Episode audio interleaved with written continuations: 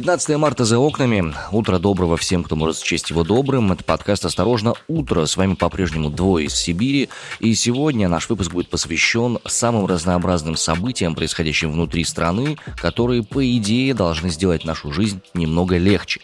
Вопрос в том, получится у них это или не получится. Меня зовут Иван Притуляк. Меня зовут Арина Тарасова. Всем привет. Ну вот с моей точки зрения как раз видно, что мы будем сегодня обсуждать те методы и те вопросы, каким образом отвлекается внимание россиян на более, так скажем, бытовые вещи, будничные. Слушай, ну первое, конечно, что бросается в глаза, когда открываешь новостную ленту, это то, что в Москве сняли масочный режим. Легендарное абсолютно событие, которое мы все ждали э, очень долго. На протяжении двух лет мы этого ждали. Так вот, с 15 марта, с сегодняшнего дня отменят масочный режим. Об этом сообщается в блоге мэра столицы Сергея Собянина. И я вот сразу скажу про Красноярский край, что вчера под вечер уже тоже во всех местных СМИ появилась новость о том, что краевая администрация готовит проект по отмене масочного режима и в Красноярском крае. Ваня, у тебя там что-то слышно? Нет, у нас информации в Омской области по этому поводу особенно нету, к сожалению. О том, что и как, где кто будет отменять тоже нет такой информации, но я думаю, что на ближайшем оперштабе станет все ясно и понятно о том, как это все будет происходить. QR-коды отменили уже, а вот эти пока нет. И вот ты знаешь, что забавно? Э, в Тамбовской области, например, отменяется масочный режим, а мэр Петербурга Беглов заявил, что там маски будут обязательны. Ну, мне кажется, надо посмотреть просто, какая сейчас официальная статистика по коронавирусу и понять, насколько вообще актуальна сейчас история со снятием этих самых ограничений. Я тебе хочу сразу сказать, что статистика сильно больше, чем она была год назад. И, конечно, меньше, чем было два года назад, но год назад с такими же цифрами, а то и меньше, мы даже думать не могли, что у нас отменят масочный режим, и вот поэтому мне кажется, что это, конечно, такой определенный жест. Не смотрите никуда, кроме того, что происходит в нашей стране. А, по данным на вчерашний день, на 14 марта у нас 41 055 новых случаев заболеваний ковидом было зафиксировано, а, но общая тенденция на снижение идет. Допустим, 15 а, февраля общее количество заболевших, ну то бишь месяц назад, было 166 631 новый случай. Сейчас получается почти в 4 раза меньше. Ну просто невиданная динамика, невероятная. Угу, фантастическая, причем такая ровненькая-ровненькая, прям вот снижается и снижается, угу. снижается и снижается. Ну вот год назад статистика показывала в два раза меньше цифру, то есть было около 20 тысяч заболевших. Я помню приложение ВКонтакте, там же есть такой сервис специальный встроенный, а, там видно по дням эту статистику, которую туда добавляют официальные органы, значит, которые ее ведут. И я помню, что когда я туда заходила и видела вот эту цифру в 20 тысяч, а, у меня просто, конечно, я думала, боже, какой ужас, как много, какой кошмар. Сейчас 40, а отменяем масочный режим. Хороший вопрос. Хороший вопрос, действительно, к чему это приведет. Ну, Собянин сказал, что это исключительно э, для поддержки бизнеса, который и так находится под санкциями, но как это повлияет на поддержку бизнеса и каким образом это его поддержит, это на самом деле для меня большой вопрос. Ну, если они еще и разрешат массовые мероприятия, вообще все замечательно будет. И с бизнесом, и со всем остальным. Ну, так массовые мероприятия все разрешены, кроме митингов. Митинги-то запрещены, а все остальное разрешено. Концерты, спортивные uh-huh. события и все прочее. Ну, опять же, по поводу поддержания бизнеса, тут и Инстаграм вроде как кое-где работает в отдельных регионах нашей необъятной родины. Так что, может быть... Ну, у меня только с VPN ну, все работает. Где-то вот сообщают, что в Тюмени работает вроде как, у нас кое-где работает. Может, там от провайдера это дело зависит, я не знаю. Вот, но факт остается фактом. Сеет, пашет, ну, хотя, конечно, с затруднениями и не всегда, но тем не менее. Еще одна нелогичная абсолютная штука. Вернее, она странная, такая, непредсказуемая. В Москве снизилась цена на бензин. Об этом сообщает Интерфакс со ссылкой на данные Московской топливной ассоциации. Ну, это насколько она снизилась? На 7 копеек? Ну, не намного. Ну, насколько? Не намного. Насколько? 15 копеек, 20? Да ладно, чего ж ты так сильно-то разогнался?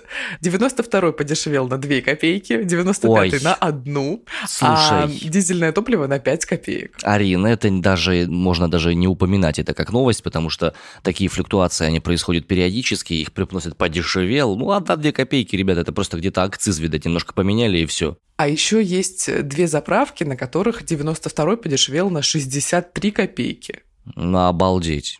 Это прямо Ну. такая мощная для поддержки вообще всех там сельскохозяйственных процессов, особенно в Москве вещь. Ух, ух, прорвемся так вот прямо. Ты знаешь, сколько сейчас бензин стоит? Для меня это, конечно, каждый раз вообще новость. У меня все еще флешбеки, как я еду по, по дороге, мне там еще, не знаю, меньше э, по возрасту на 10 лет, и бензин стоит 35. Вот я такое помню. Я помню, у меня эфир был, когда я еще на маяке работал. Было очередное повышение цен. Это было еще в период первых митингов за честные выборы, где-то вот примерно в том промежутке. Сколько лет назад я тоже не помню было.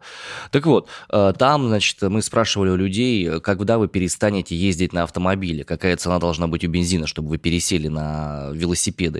И там люди говорили про то, что, ну, если 51, 52, 53 рубля будет, то это как раз вот, ну, знак того, что пора пересаживаться. Напомню, на отдельные виды топлива, в частности на 92-й в Омске цена на сегодняшний день 45 рублей 75 копеек, а 95-го 48 рублей и, соответственно, 9 копеек. Слушай, как вы хорошо живете, потому что средняя цена за дистопливо в Москве около 54 рублей, на 92 почти 48, а на 95 53. Дистопливо у нас тоже тут 55 рублей стоит в среднем по городу. Но факт остается фактом, вот такие вот ценнички. То есть еще немножко нужно будет реально пересаживаться на велосипеды. Главное, погода помогает. Слушай, ну, на самом деле уже, уже пора пересаживаться, но хочется, да, хочется хорошую погоду для этого.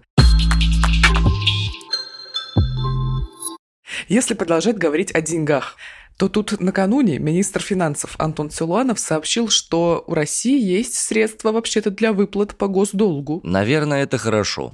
И вместе с тем вчера пришла новость о том, что, э, ну я вот опять-таки скажу про Красноярский край, о том, что Красноярский край находится в преддефолтном состоянии. Как чудно было читать эту новость. Я тебе хочу сказать. Я не знаю, как на это реагировать. Сейчас с очевидностью, что внутри страны субъекты федерации находятся тоже в разных состояниях. Но в общем и целом напомню, что рейтинг у нашей страны, который дает нам международное агентство, как раз то самое преддефолтное состояние. Еще чуть-чуть, как будто бы и ага, Ну вот есть международное агентство Fitch, и недавно оно понизило рейтинги 20 российских регионов до преддефолтного состояния.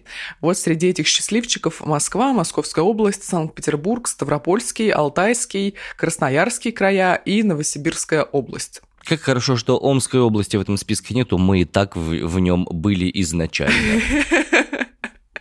Собственно, преддефолтное состояние говорит нам о том, что вот эти регионы, они не способны выплатить свой долг, но, собственно, Антон Силонов сказал, что сможет Россия погасить обязательства в валюте, если активы Центробанка и правительства разморозят.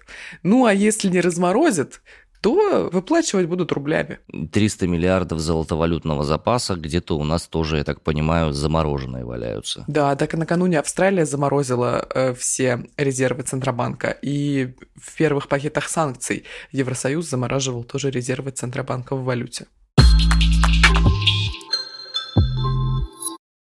Что мы все о грустном да о грустном? Давай о чем-нибудь более хорошем. А, Помнишь же, недавно была информация о том, что некий специальный указ о поддержке отраслей, э, связанных с IT-сферой, э, аккредитованных, точнее, IT-компаний. Так вот, э, По-моему, уже все разочаровались, ничего не будет. нет, нет, нет, ни- ничего не будет. Многое будет, но по пути к реализации Но чего-то не будет. по пути к реализации этого самого проекта из него исчезли очень два важных пункта. Там планировалась отмена НДФЛ и ипотека для сотрудников под 5%. А отсрочка? Не-не-не, прям именно отмена. В чем и дело. Изначально планировалась именно отмена временная этого самого НДФЛ для спецов.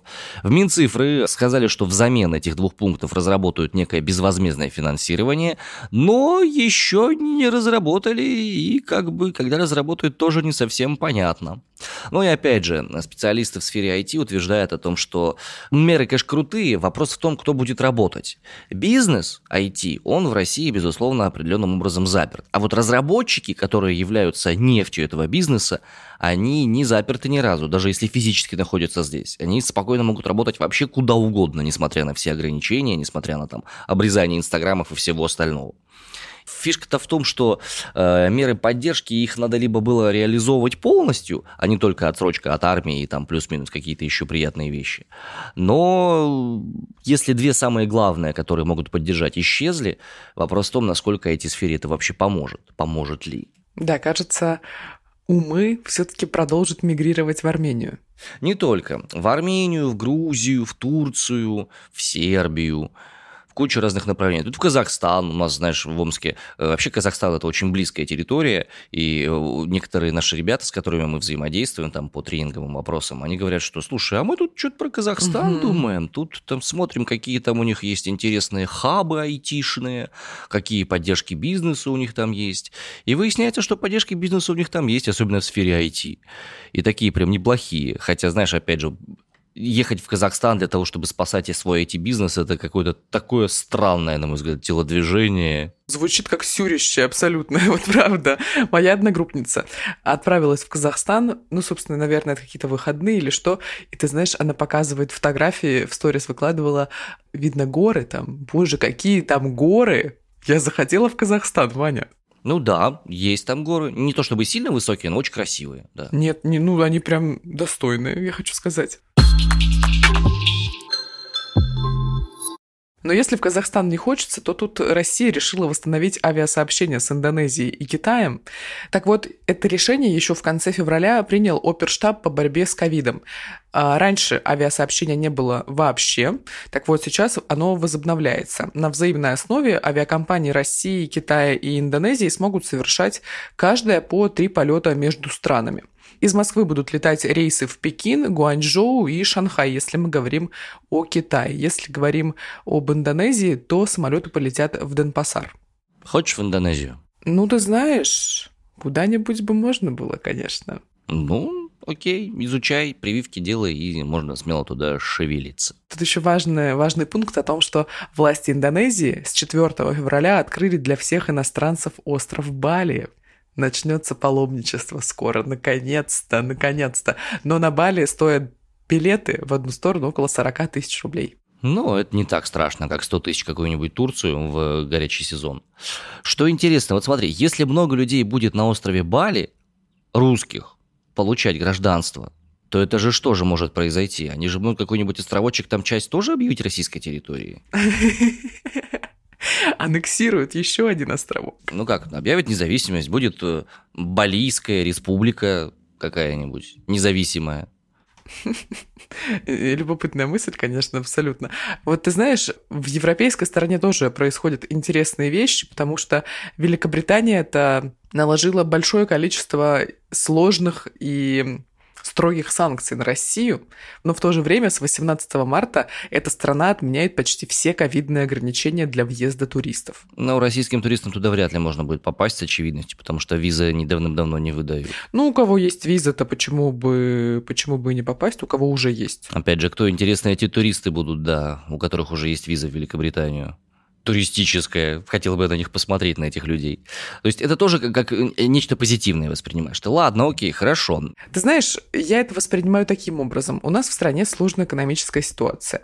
У людей, по сути, вскоре не будет денег на то, чтобы не то, что, не знаю, ПЦР-тесты делать в большом количестве перед отправкой куда-то, а чтобы еще покупать билет за 40 тысяч рублей в Индонезию, слушай, ну, как-то я могу себе слабо это представить. Ну да, я сейчас наблюдаю ежедневно, как у нас на молоко цены растут в э, магазинах. Каждый день заходишь, и он на 2-3 рубля дороже, на 2-3 рубля дороже уже. Я тебе рассказывала в эту историю страшную про цену на цукини. Да. 340 рублей за килограмм.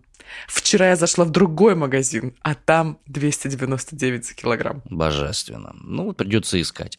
Вообще, на самом деле, я так понимаю, сейчас надо ездить, как ни парадоксально, по деревням, по деревенским магазинам, потому что до них доходят все эти повышения цен гораздо медленнее, чем до крупных каких-то сетей или гипермаркетов. Я тебе хочу сказать, что действительно как будто выгоднее и разумнее гораздо покупать у кого-то, участников или где-то в деревне, у бабушек и так далее, или в тех же самых сельских магазинах, потому что я тут купила впервые в жизни лоток из 15 штук яиц.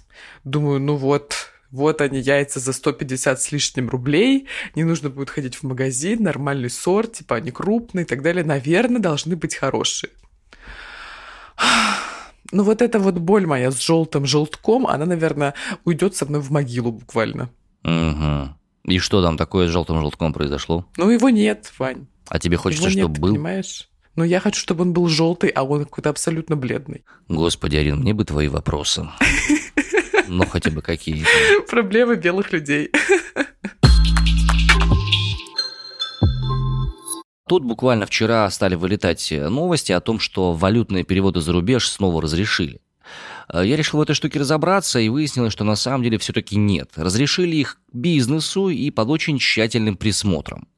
О чем идет речь? Значит, э, Министерство финансов откатило некоторые из валютных ограничений, но, судя по всему, только для того, чтобы российский бизнес, имеющий некие активы за рубежом, смог эти активы так или иначе сохранить.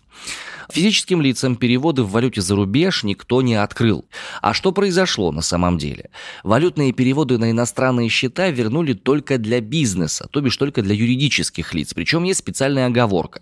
Направленность этих платежей может касаться только финансирования операционной деятельности филиалов. И сумма таких вкладов должна быть не больше суммы за прошлый год. Ну, с очевидностью, что это нужно для того, чтобы бизнес хоть как-то сохранился, потому что если этого не делать, то там закрываются все отделения отделение и все, и всем до свидания. А, в своем решении Минфин использует формулировку «резиденты», то есть, скорее всего, речь идет о том, что эти юрлица – налоговые резиденты Российской Федерации, то бишь наши, местные, локальные, либо иностранные компании, которые тоже тут зарегистрировались. И в чем сложность заключается этого процесса? В том, что назначение денег, которые ты перебрасываешь за рубеж, необходимо будет доказывать дважды при отправке и при получении. Это очень сложный процесс такой, особенно для юрлица. Я сейчас говорю о тех процессах, которые происходят в бизнесах, которые, ну вот, организованы так, что за рубежом у них тоже какие-то есть э, филиалы, дочки, активы, там что-то еще. Что касается физических лиц по поводу переводов за рубеж денег физических лиц, то тут легче ни разу не стало. Да, только по карманам рассовывать и выезжать. А, ну, это тоже не самая полезная история. В общем, что можно делать? Можно зачислять на свои счета и вклады в иностранных банках валюту, но только ту, которая была получена от нерезидентов. То бишь то, что там было заработано. Ой, какие это все сложности вообще. Это у меня вот уже мозг отключился, честно говоря, вот сколько ты говорил. Арин, ну, при всем уважении это не делает никому из нас чести, значит, я объясняю слишком сложно, а ты не слушаешь сильно внимательно. Нет, я говорю о том, что государство, понимаешь, какие сложные схемы у нас выдумывает. Да, безусловно, так и есть. Ну, а ты думала, что это просто, что ли? Финансовая дисциплина – это очень сложная вообще вещь. Когда налоговое право изучал на юрфаке, это прямо один из самых сложных предметов был. Да, я поняла, что это сложно, когда я вчера пыталась разобраться со своим налоговым вычетом на лечение зубов. Ни черта непонятно. Причем документы есть, но как ими пользоваться, я все еще не могу выяснить. Короче, чего можно будет там вот распоряжаться за пределами страны деньгами. И зарплата, арендная плата, купоны, дивиденды и другие процентные платежи. Но только в том случае, если они получены от нерезидентов. И в страну себе обратно загнать их не получится. Только распоряжаться тем, что там за пределами страны происходит. Ну и еще один пункт, который просто очень такой сложный был. А, звучит он так. Граждане могут переводить средства в валюте со своих зарубежных счетов, открытых до 1 марта, на свои другие зарубежные счета, информация о которых известна российским налоговым органам. Короче, можно перегонять свои деньги, но со счета зарубежного на зарубежный счет дополнительно. Причем только на те, которые уже известны нашей налоговой. На новые счета переводить не получится. Короче, это еще одна ограничительная мера получается. А преподносится она, видишь, как э, такой вот способ смягчения информация, да, о том, что переводы за рубеж разрешили, ни, ни пса не разрешили, никому практически это не сделать, кроме юрлиц, которые находятся на грани там закрытия. На неделе должна была пройти пресс-конференция Эльвиры Набиулиной, первая пресс-конференция после решения по ключевой ставке, по ее повышению. И впервые с 2020 года этой пресс-конференции не будет. Ну, я как такой человек паникующий, человек-обыватель, не очень-то и смыслящий, каким образом Эльвира Набиулина принимает решение, сразу думаю, а, ну, если впервые с 2020 года не будет пресс-конференции, то это плохой знак, то все, страна в преддефолтном кризисе, и вообще завтра будет у нас зарплата по миллиону рублей, а булка хлеба будет стоить 4 миллиона. Ну, в общем, все как и было в Советском Союзе. Но нет, не в Советском Союзе так а было, где? так было в постсоветской России. Ну, Вань, Чё? ну я 4 не жила миллиона там. рублей. Не, это важно. Ну ладно, окей. А я жил, я застал еще. Рассказывай дальше, да. Короче, в 2020 году Эльвира Набиулина заявила, что после каждого заседания Центробанка будут проводиться брифинги. И вот, собственно, впервые с того момента пресс-конференции не будет. Я решила спросить об этом эксперта. Наталья Смирнова, эксперт по финансам на самом деле меня успокоило. Может быть, успокоит и вас. Я думаю, что основная причина, почему не будет пресс-конференции, заключается в том, что ну, особенно не будет никакой новой вводной информации. Ставка уже повышена до 20%, и вряд ли ее повысят дополнительно. Биржа московская, фондовая секция, стоит уже не первую неделю. Поэтому, ну, что еще комментировать? Я полагаю, что это будет э, такое достаточно, ну, невзрачное, непримечательное заседание Центробанка. Я не жду каких-то инновационных мыслей. Э, время, конечно, покажет, насколько я была права. Но я не думаю, что по итогам заседания от 18 марта можно ждать каких-то особенных выдающихся решений, по поводу которых следовало бы проводить пресс-конференцию я думаю, что, в общем-то, ничего кардинально не изменится. Опасаюсь, что торги на фондовой секции Московской биржи еще на неделю могут быть приостановлены. Но мы, конечно, обо всем узнаем 18 марта, а может быть и не узнаем вовсе, пока не случится экономический дефолт в России, но я очень надеюсь, что этого не произойдет. Так вот, не знаю, если честно, все это выглядит очень как-то подозрительно на фоне вот этих новостей об отмене масочного режима, о каких-то якобы послаблениях и всем прочем, о чем мы сегодня рассказали. Вот тут еще до кучи, э, вот этим хочется зафиналить на самом деле, Единая Россия предложила ввести уголовную ответственность за следование западным санкциям в России. Что бы это ни значило. Не, ну это означает достаточно простую штуку. Если какие-то юридические лица будут придерживаться санкционных требований, которые были выдвинуты какой-либо страной, то за совершение подобного рода действий официальных э, лицам этим самым будет уголовная ответственность. Ну да. То есть фактически таким образом подставляют руководителей филиалов, которые еще по какой-то причине не уехали из России или там не могут этого сделать, потому что они сами по себе, э, ну не знаю, русские там или еще что-нибудь наподобие. Ну вот, например, если не какие-нибудь российские компании будут отказываться работать с санкционными банками и предприятиями под предлогом западных санкций, то будут за это они преследоваться. Ну, Посмотрим, примется ли эта мера, потому что с точки зрения экономической она кажется не очень разумной, а экономику надо как-то поддерживать, потому что сколько у нас этой экономики самой осталось. Как бы то ни было, э, если взглянуть на все это с высоты птичьего полета, то сегодня ожидается очередной раунд переговоров между российской и украинской делегациями. И э, пока ожидания очень сдержанные, и по прогнозам, опять же, обеих сторон, в лучшем случае завершится это в течение двух недель, в худшем переговоры продлятся до мая но май как бы указывается как крайняя точка переговорного процесса, причем как нашей, так и украинской стороной, и ну, какие-то основания для сдержанного оптимизма по этому поводу есть. Но мы когда с тобой вообще обсуждали весь этот феномен переговоров нынешних, я помню, ты говорил, что ну обычно три раунда, а уже идет пятый. Сколько угодно для того, чтобы вся эта история завершилась максимально, максимально быстро. Сколько угодно. Главное, чтобы это все завершилось. В любом случае, есть надежда на то, что мирные переговоры приведут к чему-то, э, и надеюсь, что это произойдет как можно скорее. Но пока что мы заканчиваем этот эпизод. 15 марта, вторник.